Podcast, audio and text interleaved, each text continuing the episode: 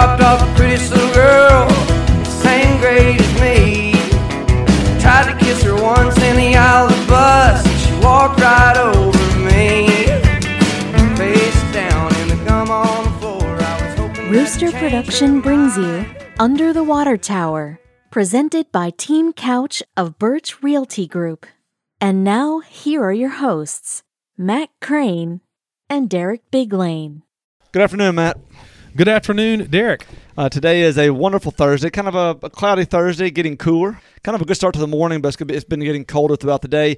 And, Matt, I've had a busy week this week, had a bunch of birthdays. You did, yep. So today, Matt, with all the birthdays I've had, we've also had a couple anniversary, too. Today is actually my in-laws' anniversary day, along with my niece's birthday. And so just a lot of celebrations going on kind of in the other side of my wife's family, I guess, and the other side and the in-laws. So it's been a busy week for me, and along with that and work. And, Matt, I know you've got a busy weekend coming up. That's right, Derek. Going to be traveling down with almost 70 kids down to Pulaski, Mississippi.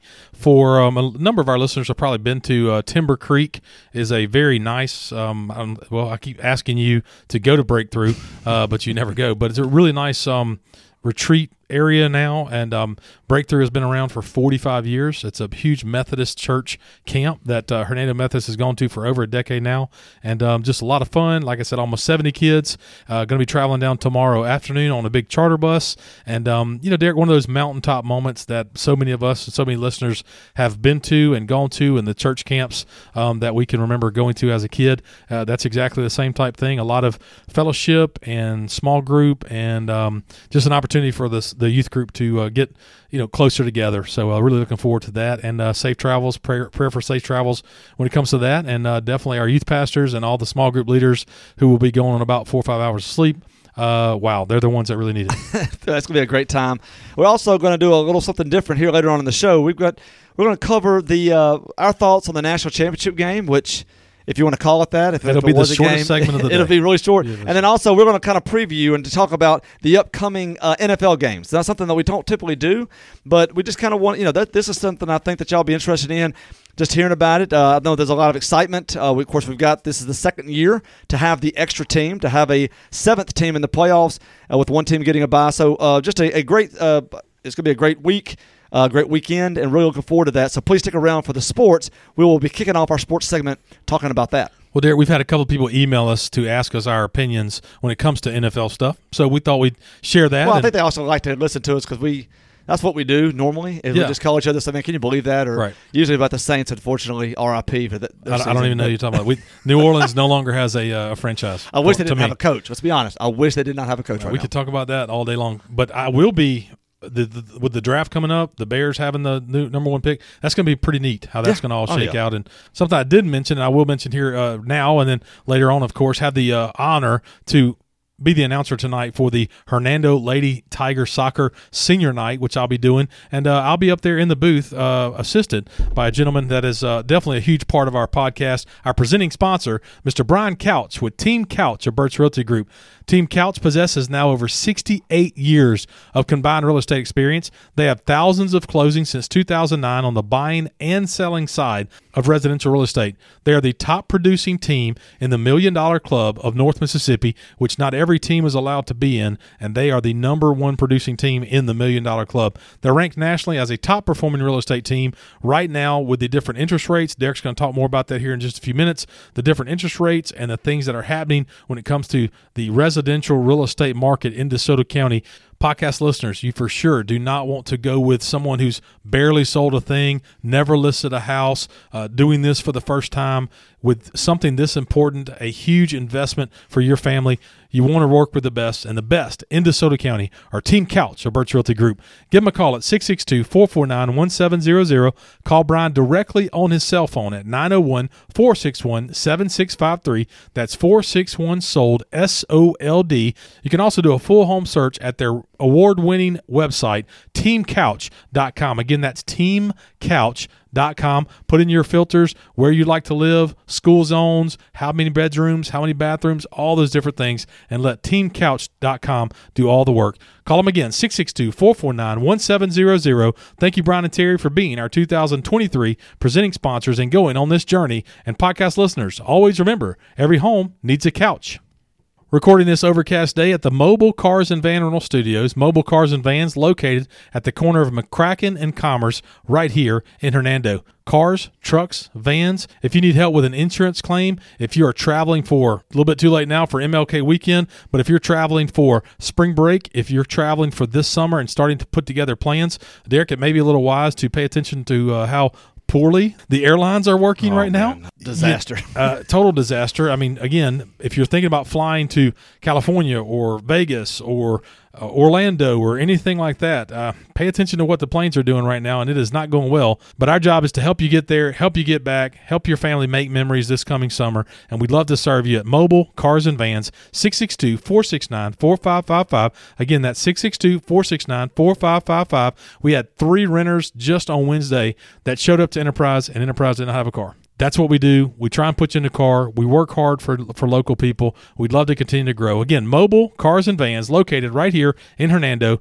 Thank you, Mobile Cars and Vans, for being our 2023 studio sponsor.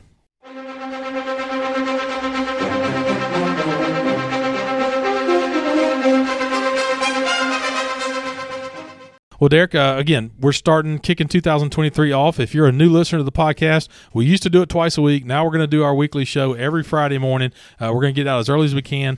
Derek, last week's show started, or middle of it, you made a little bit of prediction and said, hey, may want to cool your jets on a local business that thinks they're opening, and sure enough, we were right. We were right. Unfortunately, I guess for them, and for those that really need it, the dispensary, the marijuana dispensary in Hernando was not allowed to open on Monday as they planned to do. Which we're not advertising for them. No. It's just the laws they're a little deeper than people think. Yeah. So and I think the press release that was done is that they're going to be closed. Well, they're going to have to wait to open indefinitely. Yeah, so they don't know what time it could be. And again, everything that we touched on last week, you have to the government has to clear the cards, has to produce the cards. The cards have not been sent out. Then they have to make sure that everything's in. I'm sure they'll have to do some type of walkthrough. I mean, there are several steps that still have to be done in order to have the dispensaries opened. Now, some people can say, well, the state's dragging their feet because they don't want them. Others can say, no, this is what, there's just a lot of regulation. Sure, we want to make sure it doesn't fall into the wrong hands. So whatever side you fall on, it is not open. It probably will not be open here, at least for the next few weeks. But, as soon as we know about it, again, we are not advertising for anybody. Yeah. We will just let you know that the state cards are issued and that dispensaries are opening. And when that happens, we will let you know. But we can advertise for anyone that's interested. If they would like to advertise as soon as they open. We can help push this along. We've gotten some things done. I'm going to be a pusher? That's funny. Yeah, we're not going to push any drugs. But, we have a pretty good batting average for helping things happen.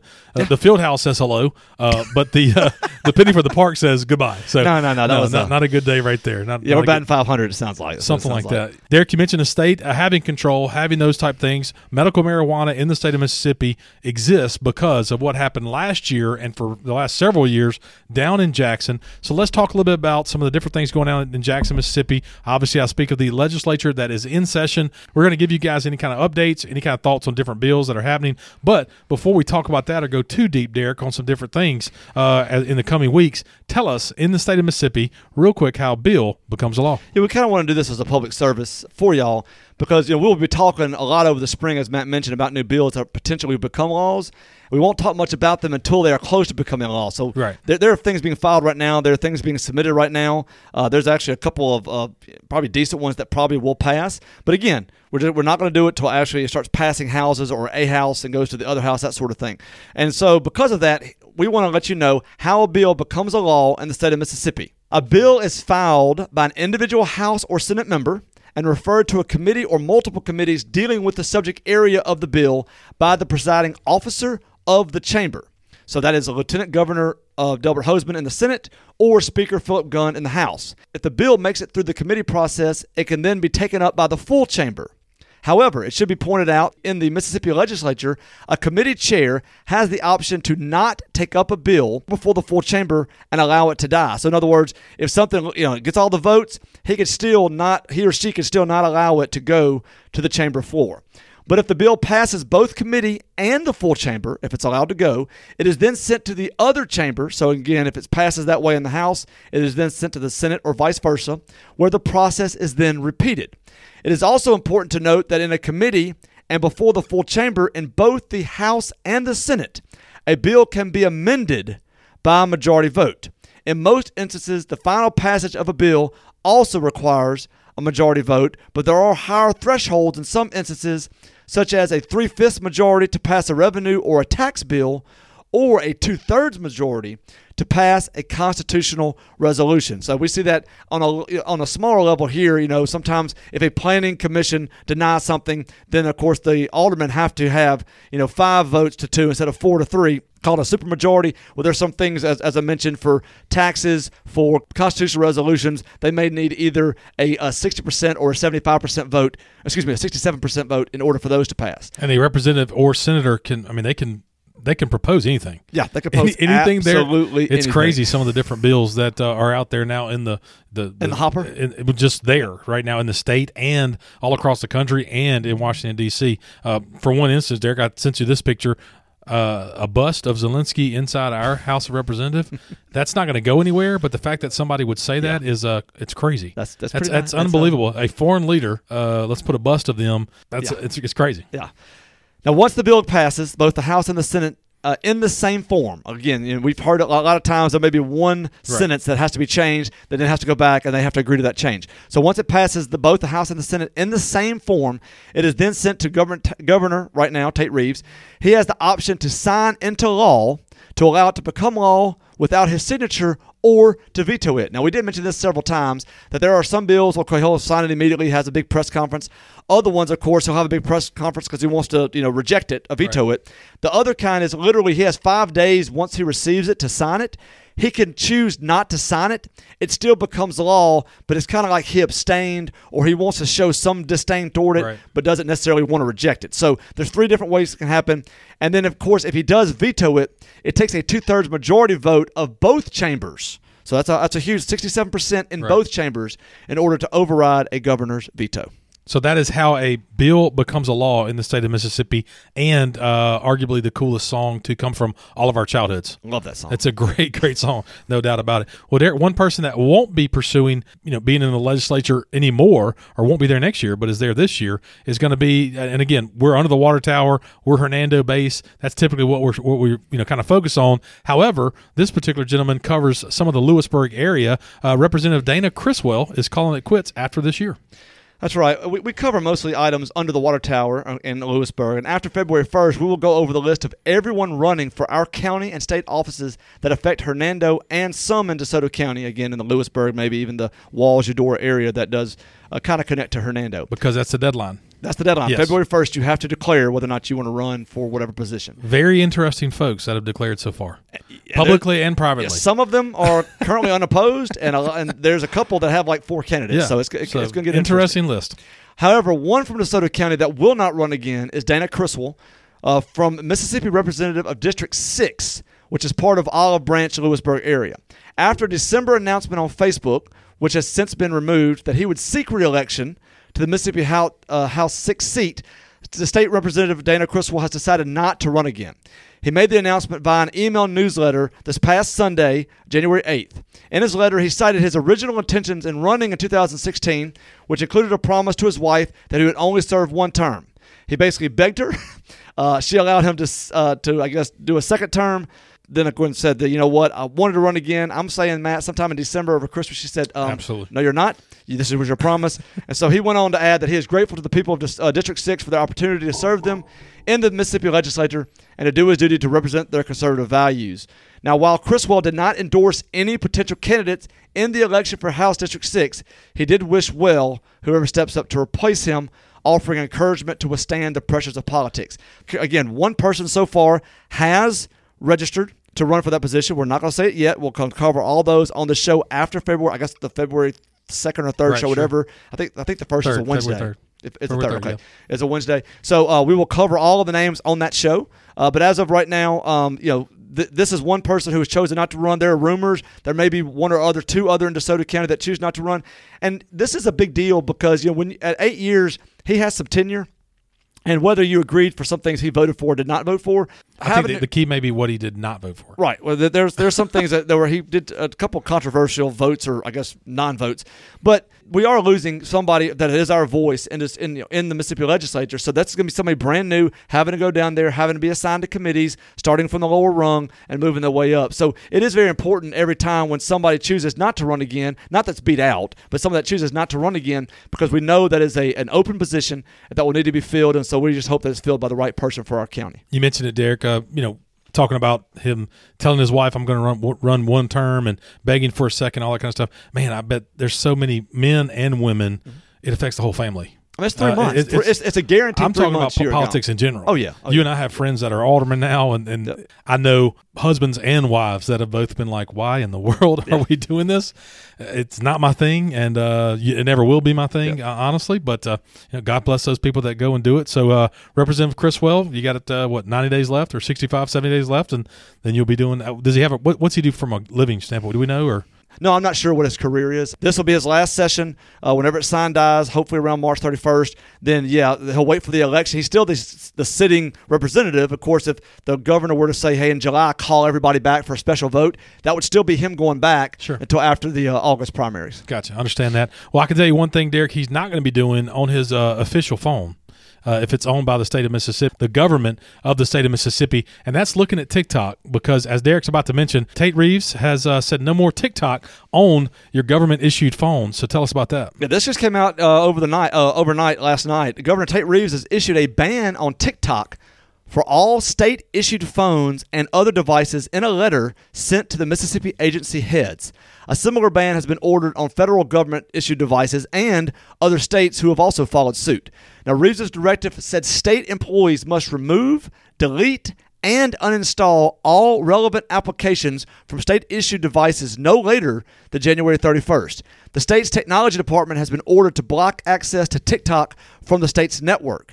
The ban applies to all devices except those being used for bona fide law enforcement or public safety purposes, i.e. what I think he's meaning there is that, like, if cops are using that to try to draw people somewhere, whether it be some kind of, people trying to get underage kids sting, or if they're trying to do, some other way of trying to catch criminals in some type of sting, they'll allow them on there. Other than that, they will be banned from all state-issued phones, devices, etc. And look, that's going to be because most people that are listening to our show know it is a Chinese-owned company and been proven to be very closely in bed with the CCP over in China. And people have access to TikTok. You never know what access they can do with that. They have the same information that Facebook has. They have the same information that groups like Amazon has, or when you use Alexa, that sort of thing. They know what your tendencies are. They know where you're going. They know what you're doing. They know what you like. And so they are collecting data of some sort. Now, whether we have 100% knowledge that they're using it for ill purposes or stealing state secrets, not at this time. But if they have all that data, at some point they could, if they're not already. And that's what the people are fearful for. But again, Facebook is doing it every day to you, and we seem to trust Facebook a little bit more, I guess.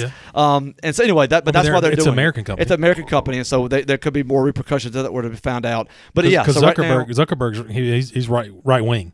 Zuckerberg is very right wing. So that they are banning it from TikTok, and and the federal government's doing the same thing, and so are other states. So it's not surprising. Yeah, it's not surprising that governments, state, local, and federal governments are saying, we know who has access. Let's get our stuff off of that, and then, so be it. I mean, again, the state of Mississippi, if it's a government-issued phone, can tell you what to do with your phone, period. Yeah. I mean, you want to look at TikTok, fine. Have another line. Go do your thing. Look on your kids, whatever. Have your own phone. That's right. Have a separate phone and go from there. I don't think separate phones, not good. Probably not a good thing. And if you're pulling out 3 or 4 phones as you're sitting down, that's probably not a good look. You're looking at a lot of apps that your husband or wife may not appreciate. Well, Derek, as we turn our attention to a national situation, national level, let's go ahead and look at what we've been talking about, man, for the last year. It seems like it's been creeping up.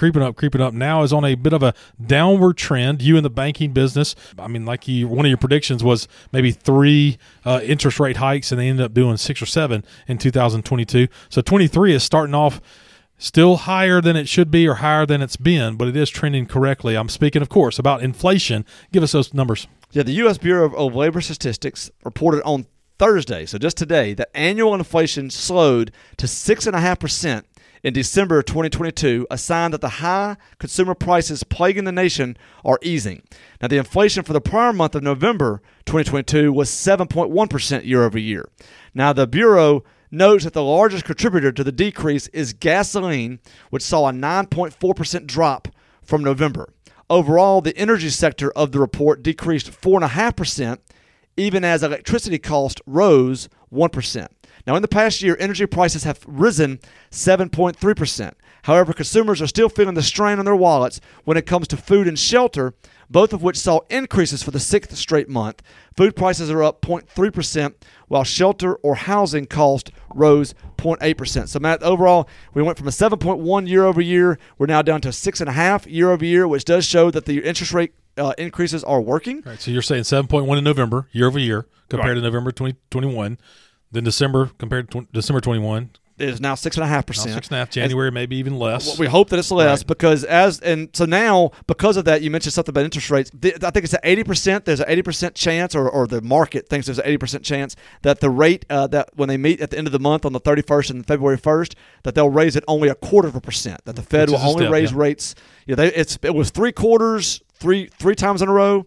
The last time it was 0.5%. Now they're hoping for maybe a 0.25%, and then maybe a quarter stop, or maybe quarter stop, something like that. But to kind of ease it down, they still think it'll get to 5.25, which means prime will get to 8.25. But they do not. This is a great sign. Of course, the market was up when the last time I checked it at lunchtime. And because this is all good news, people are starting to kind of see the end, the light at the end of this inflation tunnel. We hope that every month we get better news like this. As the article said, still have high food prices.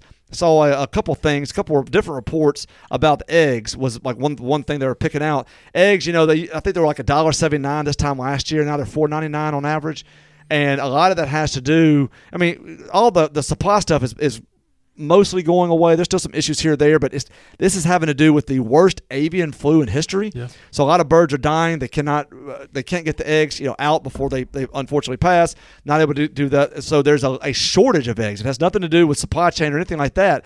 The shortage of eggs is causing inflation, and other than trying to find a vaccine for the chickens or whatever, that's not going to ease up. So there's so many different factors adding into why groceries are so high. It's not just one fix-all, hey, let's raise rates and then groceries will come down. No, there's a bunch of stuff affecting it. So while overall inflation rate is coming down, it's still, you may not feel it yet because the groceries are still kind of high for other reasons. Yeah, I saw that last night on the news, Derek. Like you mentioned, the bird flu that kind of started in the East Coast, worked its way all the way to the West Coast, has decimated these supplies. They're having to just like mutilate, burn hen houses because if once they find it in there, it's got, like, they have to just destroy it. I swear, it's terrible. First TikTok, and now no eggs. We can't get any eggs. It's unbelievable, man. I mean, it's cats and dogs living together. I mean, it's a hot mess. But thanks for those numbers, Derek. Again, we'll continue to, for those people that don't understand what the interest rates and what Derek's talking about and so forth, pretty simple. The Fed, the Federal Reserve Bank in Washington, D.C., you can't just slam on the brakes as if a car in front of you stops. You can't do that.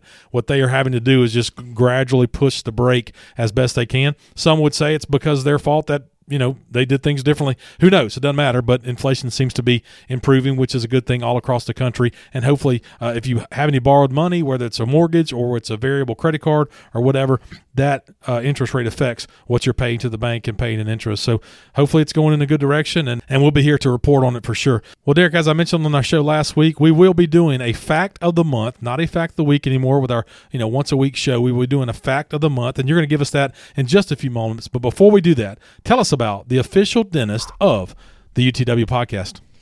DeSoto Family Dental Care has been a presence under the water tower with over 60 years of combined dental experience. Dr. Seymour, Dr. Paroli, and Dr. Trotter are committed to providing a gentle and caring approach while focusing on the aesthetic beauty and long-lasting health of your smile. DFDC makes use of modern technology such as digital scanning, intraoral cameras, digital x-rays, and autoclave sterilization. An in-house lab allows your dentist to be fully involved in the lab process and the end result. You can be confident that the goal of each staff member is to create a comfortable environment to provide you with relaxing, personalized dental care. Visit their office today to see the difference and give them a call at 662-429-5239. Again, 662-429-5239. 5239. We say it every week, Derek. Just wonderful people over at DFDC. You and I serve on boards with both Dr. Trotter and Dr. Paroli. Just really, really good people that are eager to help and be a part of the Hernando community. And we're just so glad that they're part of the UTW podcast and have signed on to be with us for 2023.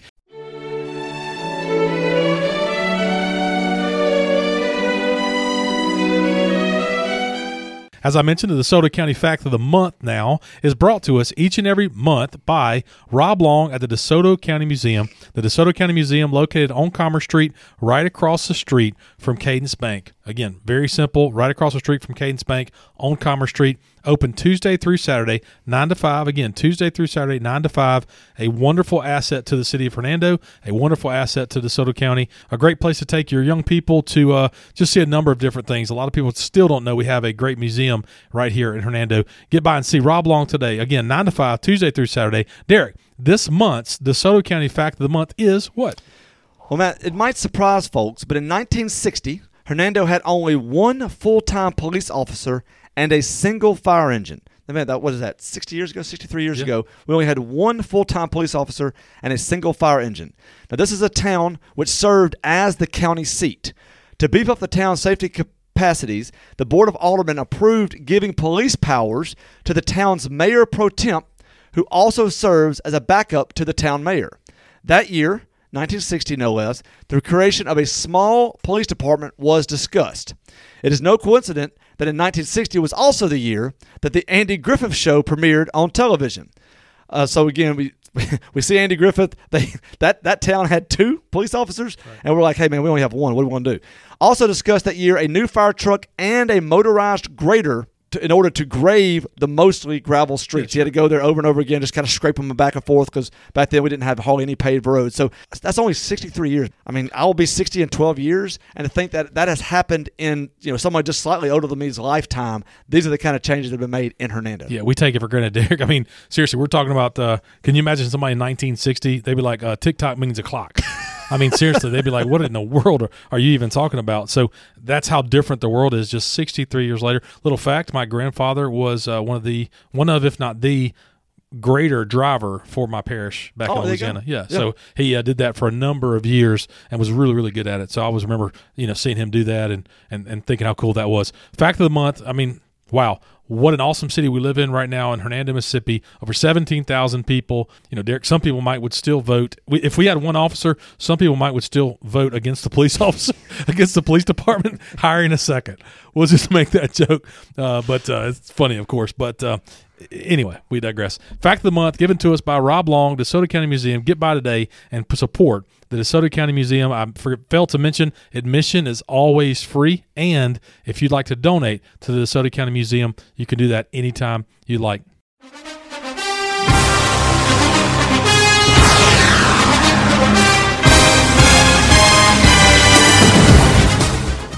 Well, let's turn our attention to sports, Derek. As you mentioned at the beginning of the show, different analytics that we're able to see from a podcast standpoint, the sports side of it may slow things down a little bit from a listener's standpoint. So we're going to try and do some different things and talk about things a lot of people talk about national things. And one of them, Derek, the NCAA championship was this past Monday. Since our last show, I'll say it like that. Since our last show, the Georgia Bulldogs absolutely destroyed the TCU, man. The TCU Horned Frogs, 65-7. I swear Georgia could have scored 100 points. They pulled their quarterback. Yes. The quarterback had 6 touchdowns. Stetson Bennett had 6 touchdowns with 12 and a half minutes left in the fourth quarter. There was a full quarter left, and they called it, wasted a timeout, if you want to call it wasted, to give him a walk-off, put a sub in, and the sub basically leads them on 2 more scoring drives, 2 more touchdowns. It's like, man, they just – 15 players last year to the NFL. Correct. The 15 players, most in the country last year, 15 gone, 5 of those in the first round. And all they do is go 15-0 and win the national championship game by 57 points. And go look at their schedule. It's the easiest schedule in the SEC next year. I mean, well, it's rated as the easiest schedule in the SEC. Would you have Ole Miss on there? No, Ole Miss is on that, but it's in Athens. It's in Athens. Ole Miss could be undefeated, and we're still going to be double-digit underdogs easily to Georgia in Athens. Yeah. Just tremendous. But again, we have a lot of people that listen to our show that, you know, follow college football. You and I are huge fans of that. We played football in high school and thoroughly enjoy that. But, you know, everybody says – you know, oh, TCU should have been there. All this, none of that matters. They played. They were there. TCU, even in getting destroyed 65-7, watch, their admissions will skyrocket. Their improvement. That is a really, really big deal to play in those type semifinal games. And the 12-team playoff will be here before we know it in 2024. And, you know, Mississippi State and Ole Miss are the kind of schools that are primed for that 10, 11, 12 spot. That's where we're trying to get to. If you get 9 or 10 wins in the SEC. You got to go for 10. 10 wins. 10 wins. 9 or 10 wins in the SEC, you can be a top 12 team and absolutely make the playoffs. No. You get 10. Here's what you want to do. Get to 10 wins, maybe not have to play the SEC. Or get to the 5 through 8 spot is the key. That's you don't want to play an SEC championship game. It's another game. It's another game. Right. It's another opportunity for somebody to get injured. You want to be between 5 and 8. Get some rest. Yeah, know you're locked in. Oh, absolutely. Know you're locked in, and then watch the game, enjoy it, and then say, okay, who we got first round, and then get ready to go. And so, I mean, even Ole Miss fans, me and you included, but I'm speaking for myself, hey, the SEC championship, which Ole Miss has never played in or won, we've never won the West. Right. Those days of hoping for that are over. Let's hope for a national title. You hope for a 12 seed. That's absolutely. No. You want the 5 through 8, so you get to host. I mean, imagine Ole Miss hosting Clemson or Ole Miss hosting Notre Dame. Yeah. On a December 10th day, I mean, I can't wait for that. I would be there. That would be absolutely. I just can't wait. So if you don't know that's coming, the 2024 season will be a 12-team playoff that truly will be here before you know it. So that we wanted to mention that the NCAA. That game on Monday, like it was. I'm sorry. Yeah. I've never seen a team that overmatched. I mean, TCU is a good team. They beat a good Michigan team. They only had one of the losses the whole year. Won, they got it. They got there, but. It was the worst bowl loss in history. Not championship loss. Right, bowl. Not semifinal or not college playoff loss. Bowl loss, period, in history. Mm. And that is that's a lot of history. Yeah. I mean, the Rose Bowl was over 100-something years old. That a loss has not been this bad. And so it just you feel for those kids because they're so excited, but they were so – I mean, Georgia was there last year. They've played Alabama in the championship game several times. Finally got over the hump 2 or 3 years ago. They've been in those big games. This was everything to TCU, and it was just that's a lot of pressure for those kids. And I just felt bad. At first, you're like, okay, well, SEC asserting their dominance, and then by like the second half, you're like, this is really. Like, sure. I feel bad for these kids. These kids they can do nothing. Well, here's the thing: you look up, and Georgia gets the best players. And one thing that you will, I don't know how much you paid attention the last week or two, Georgia will not be outworked. Period. Oh, no. Kirby Smart said in his thing, hey, we preach and we teach, we eat off the floor, meaning we're turning the page and we're going for title number 3. And that I know we did our predictions last week. The University of Georgia, my prediction, will be a 3-peat champion next year because their schedule's easy. First time ever, I think. Probably the first time ever. Yeah. Definitely in the college football playoff. Yeah. But, that's going to be a prediction for me because the schedule, the way it sets up, and again, if you convince these 4- and 5-star players to, we joke around about leadership. Leaders eat last. Mm-hmm. That's the saying. And if you convince everybody to eat last and not be complacent, which is probably what we should do in society, you're going to have strength, and that's what Georgia's going to do. Well, so, unfortunately, that running back that scored their last 2 touchdowns when the subs came in was from Mississippi. Yeah, and that's disheartening. Yeah, which part? Where in Mississippi do we know? I don't. I have to go back and look. But he was. I mean, they said it twice. Mississippi kid coming in getting 2 touchdowns in the fourth quarter. I'm like, dang. I mean, look. I'm not saying I want him to go play Mississippi State. But do I wish he would have stayed in state to make the rival, whatever, make our team better, make Mississippi State better, whatever? Absolutely. I don't want to see Georgia just get richer with our kids. I mean, anyway. Get ready for that, my friend. That's not going to slow down at all. Well, look, talking about getting richer, all these guys in the NCAA that played on Monday night would love to pursue and get a little further in their playing career. And, of course, I'm talking about the NFL. And the NFL playoffs kick off this weekend. They call it Super Wild Card Weekend, which is just another term for, hey, more football. So, Derek, break down those games, start the first one, and we're going to visit a little bit about that, maybe pick winners. All right, so we'll start in the AFC. Again, the Chiefs get a bye, so they're the 1 seed. They're going to get a bye this week. So first we've got on Sunday at 1 p.m., we've got the Dolphins at the Bills. Now, we found out that Tua will not play. Matt, this is an absolute beatdown. Yeah, I can't imagine Bills by 21. No, I don't gamble anymore, but maybe time to dust that bookie's phone number off. Now, I didn't go with the lines. I think the last time I saw it, it was 13.5. Yeah. I think now that Tua's not playing, that's probably over 14. I mean, I can't even imagine. I mean, and not only is it a backup quarterback, it's a backup quarterback that nobody knows. No, it's Teddy Bridgewater cannot. Yeah, Bridgewater may also not play. Yeah, exactly. So that's what I'm saying. It's going to be Davenport, whoever that is. Yeah. And, that's the Bills are going to win that one and move on. And all right, so next we got Ravens at the Bengals. Same thing. Lamar Jackson will not play. Correct. So – Well, it's a little tricky there because, you know, maybe with him not playing, they can focus. And let's not forget, we mentioned DeMar Hamlin. Glad he's home. Glad everything is going well with him. That's wonderful. But the Cincinnati Bengals, they got hosed. They did get hosed. They got hosed. Go learn about that. Go learn about the different situations.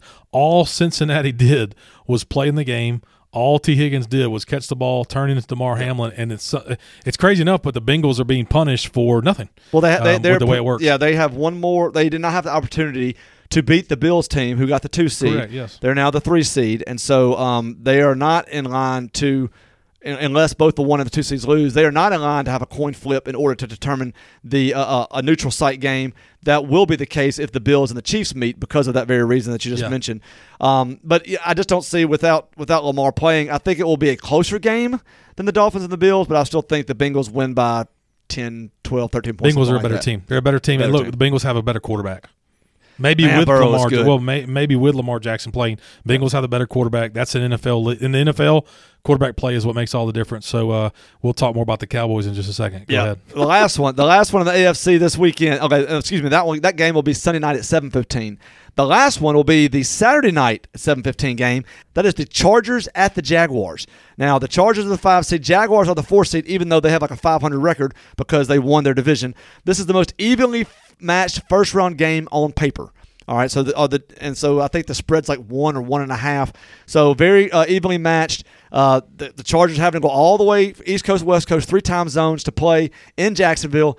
Matt, this is a tough one. Are the Jaguars last year's Bengals, where they made that just surprisingly barely, won the terrible division, made a run, ended up going to the Super Bowl.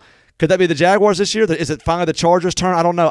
I'm going to go – I have a slight lean to the Chargers even though they're on the road, but I would not be surprised if the Jaguars won. Yeah, I agree with you. The Jaguars are playing good football at the right time. That's the key. Playing good football at the end of the season. It doesn't matter if you're 8-9, 9-9. None of that stuff matters when you get into the playoffs in the NFL. A hot team – that's what you want to do. That's the Titans were terrible at the end, even though they start off so hot. And so it doesn't matter. Once you make the playoffs, you want to be on that team that's won 3, 4, 5 in a row, starting to believe in themselves because, hey, we're talking about professional football. All of these guys are good. So I'm going to say Jaguars at home benefit from that, but a really good game with two young quarterbacks that are going to be around for a long time. I mean, with Burrow, Herbert, and Lawrence, I mean, those are 3 good young quarterbacks getting their really first good taste of the playoffs. I mean, I know Burrow made a good run last year, but this is only he missed a whole year. So just a great thing. They're going to be around for the next 15 years. Really excited for that.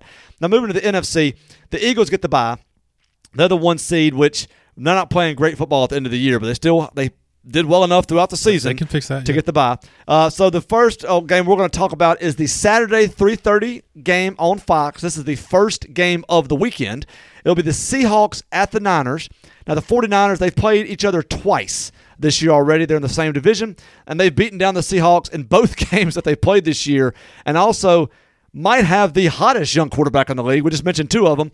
Brock Purdy, Matt, 6-0. Since he took over as quarterback, the last pick of last year's draft, correct. The Mr. Irrelevant, correct. Obviously the lowest pick ever to win a game at quarterback. So is the new Tom Brady? A lot of people having these kind of correlations. The starting quarterback goes down, veteran quarterback goes down.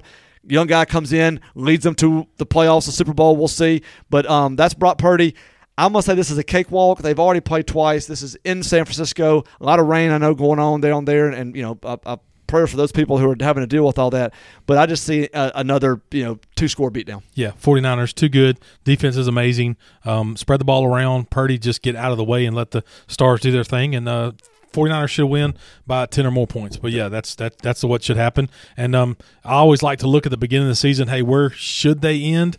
49ers are a team that should end their season no less than the NFC Championship game, in my opinion. Well, they're 2 seed. Yeah, that's exactly where they should be. So that's where they should be. So, yeah, they'll win this division game pretty easily. What's next? All right, the next one, Giants at the Vikings. This is Sunday, 3:30 on Fox.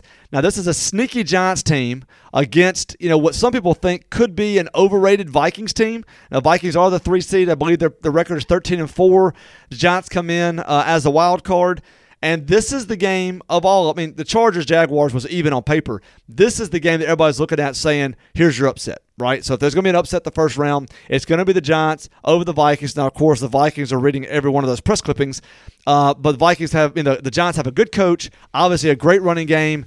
Daniel Jones has learned not to cut down on his mistakes. He's also able to use his legs to get out of the pocket to actually, you know, extend drives to get the first down if he has to run for it. And so just to keep that Vikings, explosive Vikings offense off the field, I think it's going to be really close. I do think the Vikings will win just because I when everybody picks the upset, that's usually not how it goes. I'm going to say Vikings by 3. Yeah, I'm going to agree with that. I mean, Vikings are the better team. Again, where should the Giants be at the beginning of the year? Take a look. What's their ceiling? Making the playoffs, to me, is their ceiling. They lose this week, and we move on. Again, start to pay attention to, all right, the best teams are the ones that end up being there. And, yeah, the Giants get eliminated, and we move on. And finally, the Monday night game, which – come on, here's going to be the hot take. Come on, ESPN. Like, seriously, this is – did you say Monday night? Monday night, wow. So both of these teams, whoever wins this game, will have a short week, which don't know how that's fair. Sure. ESPN, do better. Like, I know you want the game. I know you want the money. But the winner of this game will now either be on a 5- or a 6-day week where everybody else could be on a 6- or 7-day week. Derek, you mentioned earlier you and I are Saints fans. Yeah. We're not going to feel sorry for anybody. No. Oh, no, okay, no, no let's move on. So, Cowboys at the Buccaneers. Yeah, I'm hold on a minute. It does not say Saints. It does say Buccaneers. We, unfortunately, gave them 2 games this year to give them this playoff spot. Cowboys at the Buccaneers. Matt, is there a way for both these teams to lose? That's all I'm asking. Yeah. That's my prediction. Can both teams lose? Sadly, one of these teams has to win. You and I are not Buccaneers fans. You know, Brady, I mean, at least on my end, I tolerate him, and that's fine. I mean, my God, he's been around. The fact that he's older than me. He's older than me, a little bit younger than you, still out there doing stuff. You know, I think the Bucs win. Some of our listeners are not going to like what I'm about to say. The Bucs win, and maybe I eat crow. I don't know. I'll admit it next week. The Bucs win because the Cowboys do not have a quarterback. Oh. The Cowboys do not have a quarterback. Derek, you and I – We cheer for a franchise that does not have a quarterback. There are 5. If you don't have Mahomes and Burrow and Allen and you don't have a quarterback that name, what are we doing? Yeah, that is absolutely the truth right now. It is. I mean, those are the studs. Those are the stars. No offense to the people that are listening to our show that maybe drove out the road or started ringing their cowbell at me. Dak Prescott is not a quality NFL quarterback. I'm sorry. He can sell chunky soup, but he can't win you playoff games and certainly can't take you where the Cowboys have not gone in almost 30 years. I think it's going to be a good game. The Buccaneers have an extremely good defense. I think the Cowboys can score, but yes, if the Cowboys win, it won't be because of number 4. Say that. I think it will be because he did not turn the ball over. Right. Okay. I think that's the thing. Like he has had, which again does not mean his last 2 or 3 weeks. He's had multiple picks, turnovers. Has looked very, very poor. Last week was an absolute disaster, and I think that people, they had a chance to tie the Eagles at one point, maybe even kind of with the division if they, one more thing would have broke their way, and they end up just getting obliterated on the last game of the season, and now they have to go to Tampa, who is glad to be there, who, Tom Brady in the playoffs, you can say whatever you want to about him. He somehow finds a way to win. I promise you, I watched him do it twice against the Saints this year in disgusting fashion. And I wish both teams could lose. I think I'm going to go with you. I think the Buccaneers pull this out in a ugly 21-17, 20-14 type of game. But I do believe the Buccaneers win. Again, at a certain point, the Cowboys have to look up, and I think he's a wonderful person. I've heard nothing but great things, and he's a huge part of the state of Mississippi and the history and the lure of college football. However, the Cowboys need to look at moving on at quarterback. That's just that's my opinion. So there's the playoff, the first round. Like I said, super wild card weekend. We'll review our picks maybe next week and kind of talk about what that looks like and preview those games coming up. But we wanted to talk a little bit about that because it's a national level. So many of our listeners enjoy NFL football, watch that, whether it be fantasy and all that kind of stuff. So we wanted to mention that before we turn our attention and wrap up the show the way we always do by shining a spotlight on the local kids right here under the water tower. Derek, kick us off with North Point Christian School basketball. Go. All right, so starting with the North Point girls, they defeated Margolan Hebrew 55-15 last Friday and then played a hard-fought game against Harding this past Tuesday night, getting the victory 45-41 with Lily Milligan leading the way with 26 points. Next up for the Trojans will be Lausanne at Lausanne Friday night, where the Lady Trojans will look to stay perfect in district. The North Point boys also defeated Margolan Hebrew 64-26 and then lost an overtime heartbreaker Tuesday night to Harding 55-53. They went 1-1 in district over the last 2 games. As mentioned, both teams will play Lausanne at Lausanne Friday night. Now we're moving to the Lewisburg girls. The Lady Patriots got their first basketball win in school history against DeSoto Central, 48-40, and then followed that up Tuesday with an extremely tough loss to an always good Olive Branch team, 39-38. They dropped their first district game of the season in that matchup and now sit in second place behind Olive Branch. They will look to get back on the winning track Friday night at another district rival, Center Hill. The Lewisburg boys also got their first victory win in school history against DeSoto Central, 44-34, and then followed that up Tuesday with a loss to the defending state champion Olive Branch boys team, 98-76. Having the best team in the state, in your district, and in your same town is an extremely tough draw for the Patriots. They look to right the ship when they go to Center Hill Friday night. Now moving down to Under the Water Tower, the Lady Tigers lost a non-conference game over the weekend to Lafayette, 49-32, and then played South Panola on Tuesday looking for a district win. But they were overmatched by the South Panola Lady Tigers and lose the game 73-51, even with Demaya Cummings scoring 22 points. Things don't get any easier as they travel to South Haven Friday night to face the Lady Chargers in another district game. Hernando Boy Tigers also lost to Lafayette over the weekend. There's a heartbreaker, 55-54, and also tried to rebound Tuesday night in their district matchup with South Panola. This Tiger team was able to regroup and get a great district win, 67-61, over the Batesville Tigers. Josh Humes led the Hernando Tigers with 22 points. They will face a tougher South Haven squad Friday night and will need to bring their A game to get another victory. Now moving to Hernando Soccer, which is the only soccer team that we cover. The Lady Tigers played four matches over the weekend in Gulfport, but I was unable to find any of their results. So please, again, you don't want to know. Okay, just, you didn't. I do not want to know that what they did, but they had four games in Gulfport. Played four games. I hope you enjoyed the beach. There you go. I don't think they hit the beach much. Maybe they may hit the showers, but they didn't hit the beach. Okay. Well, we'll say that we're still unknown, even though it sounds like we kind of know. Yeah, we know. On Tuesday night, they traveled down to Batesville to face the South Panola Tigers, making Tuesday an all Tigers battle in both soccer and basketball. The basketball teams, as we mentioned earlier, split their games. For the soccer teams, the Tigers from Hernando annihilated both Batesville Tiger teams. Killed them. The girls started off with a 12-0 victory where goals were scored by Liv Norris, Peyton Williamson, Riley Jackson, Wynn Sanders, Delaney Hopkins, who had a brace, Sarah Bomar, who had a brace, Olivia McNeely, Bella Delgadillo, Ellie Reinhardt, and Lily Jones. Delgadillo. Yeah. Their next match is at home for senior night on Thursday night against Horn Lake. Matt, you mentioned you will be announcing that game. Senior night, yes. And then finally, the Hernando boys soccer. The Tigers were looking to stay perfect in district and faced a tough Horn Lake squad on the pitch last Friday night. Vincent Walters put the Tigers on the board with 3 minutes left in the first half to take a 1-0 lead into halftime. The Eagles got the equalizers 18 minutes into the second, and that is how the score would remain through the end of regulation and into the first period of extra time. 2 minutes into the second half of extra time, Wyatt Sort finds Tyler Starnes, who puts it in the back of the net for the 2-1 Tiger lead. And 4 minutes later, Tyler Starnes gets the brace to ice the match 3-1. Great win by the Tigers, who now were then at the top of their district and traveled to face off in the All Tigers Day in Batesville on Tuesday. As mentioned, this was a beatdown of the Batesville Tigers. Theirs not quite as bad as the girls, but they still won 8-0.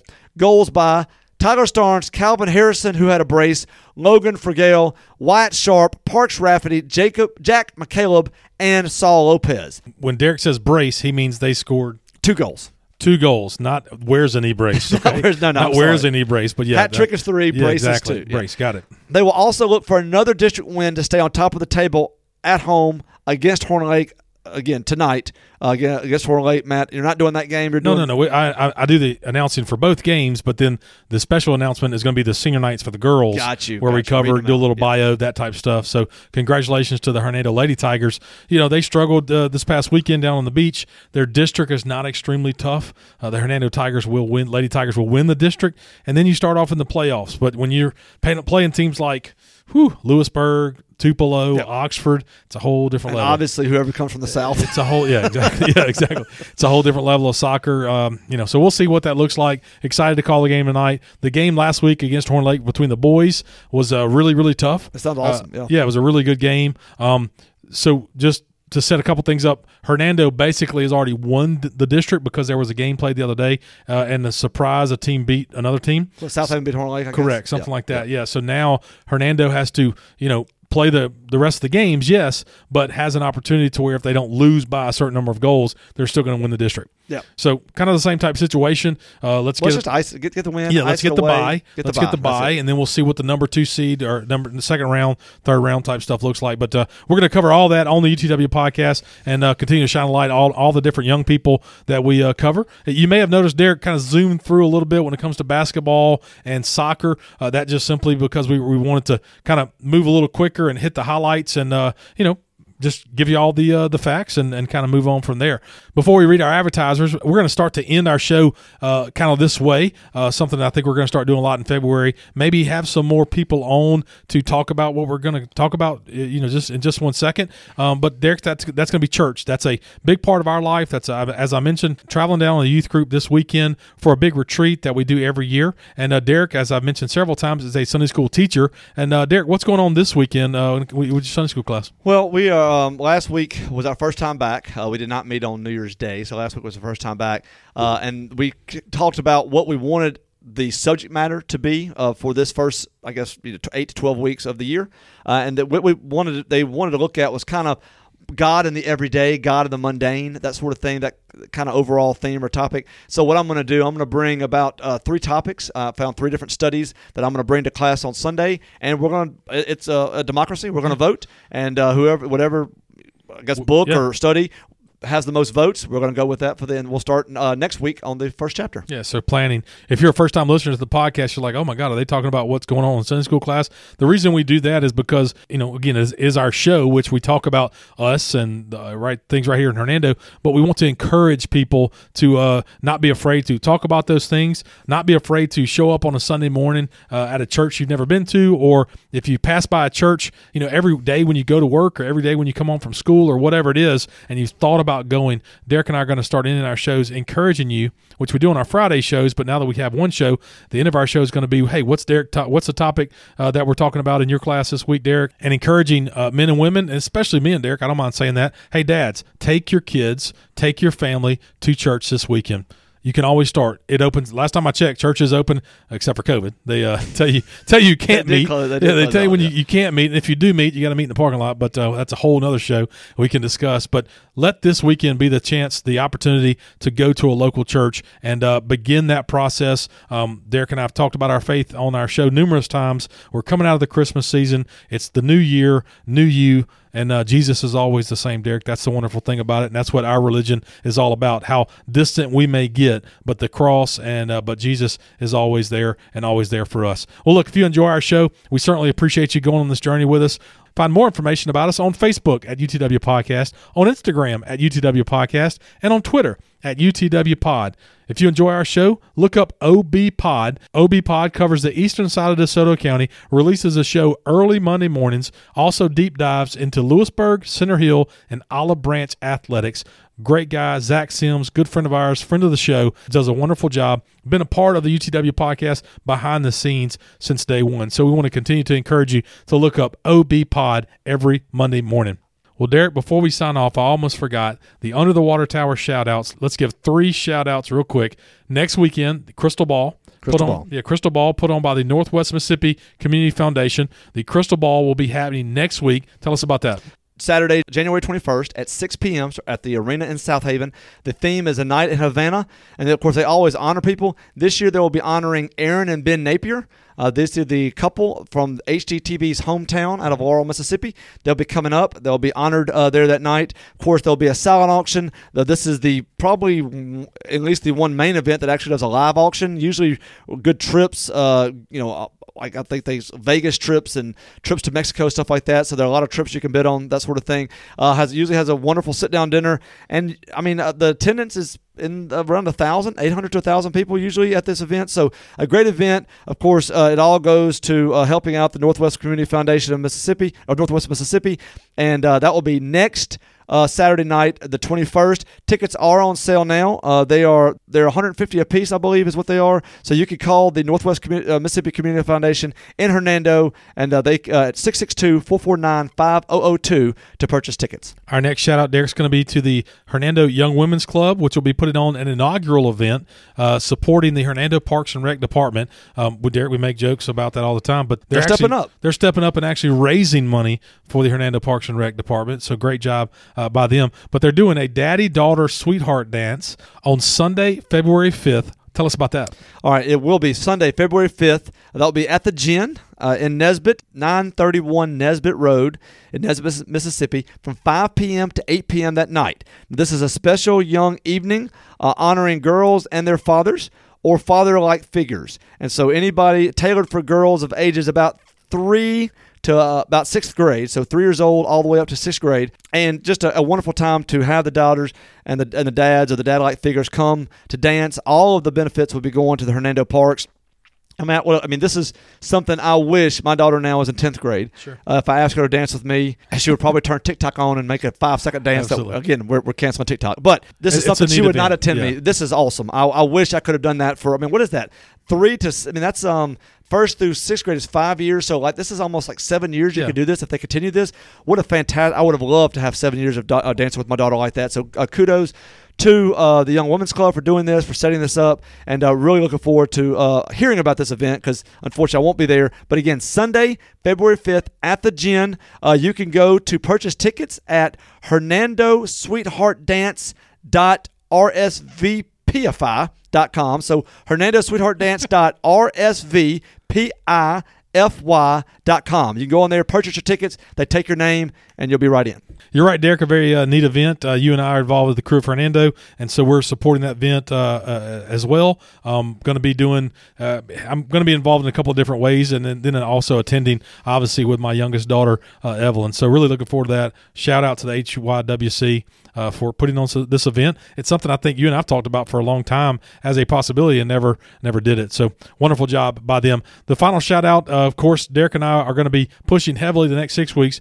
Saturday, February 18th, the Crew Fernando 11th Annual Mardi Gras Ball. Tickets on sale now. Mustache the Band, one of the biggest party bands in the country, will be at the Gin on Saturday, February 18th. You can get your tickets at the Guarantee Bank in Hernando, Cadence Bank in Hernando. You can contact or ring this phone number, 901-517-5132. That's 901-517-5132. You can email Derek and I on the show. You can stop by the bank, and we're actually in the next week, you will have an opportunity, a way to buy online. That is coming. Pay attention to the Crew of Hernando Facebook page for more information. A wonderful event. That's how we fund our year of giving, where we support local charities. So we're really looking forward to. Should be our largest ball we've ever had.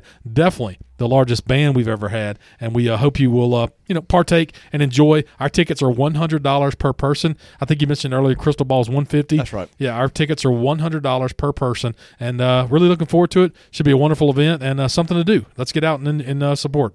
Yeah, I'm a little looking forward to it. Again, that $100 includes getting into the event. It includes all the food there. It includes all of your libations there. Just a wonderful night. It'll start at 8 p.m. We'll be done by midnight on the 18th. And just a great way. This is the Saturday before Fat Tuesday, so this is Mardi Gras weekend. And really, really looking forward to man, I've never heard this band. I'm looking forward to the band. Let's leave the 3-year-old to the 6th grade.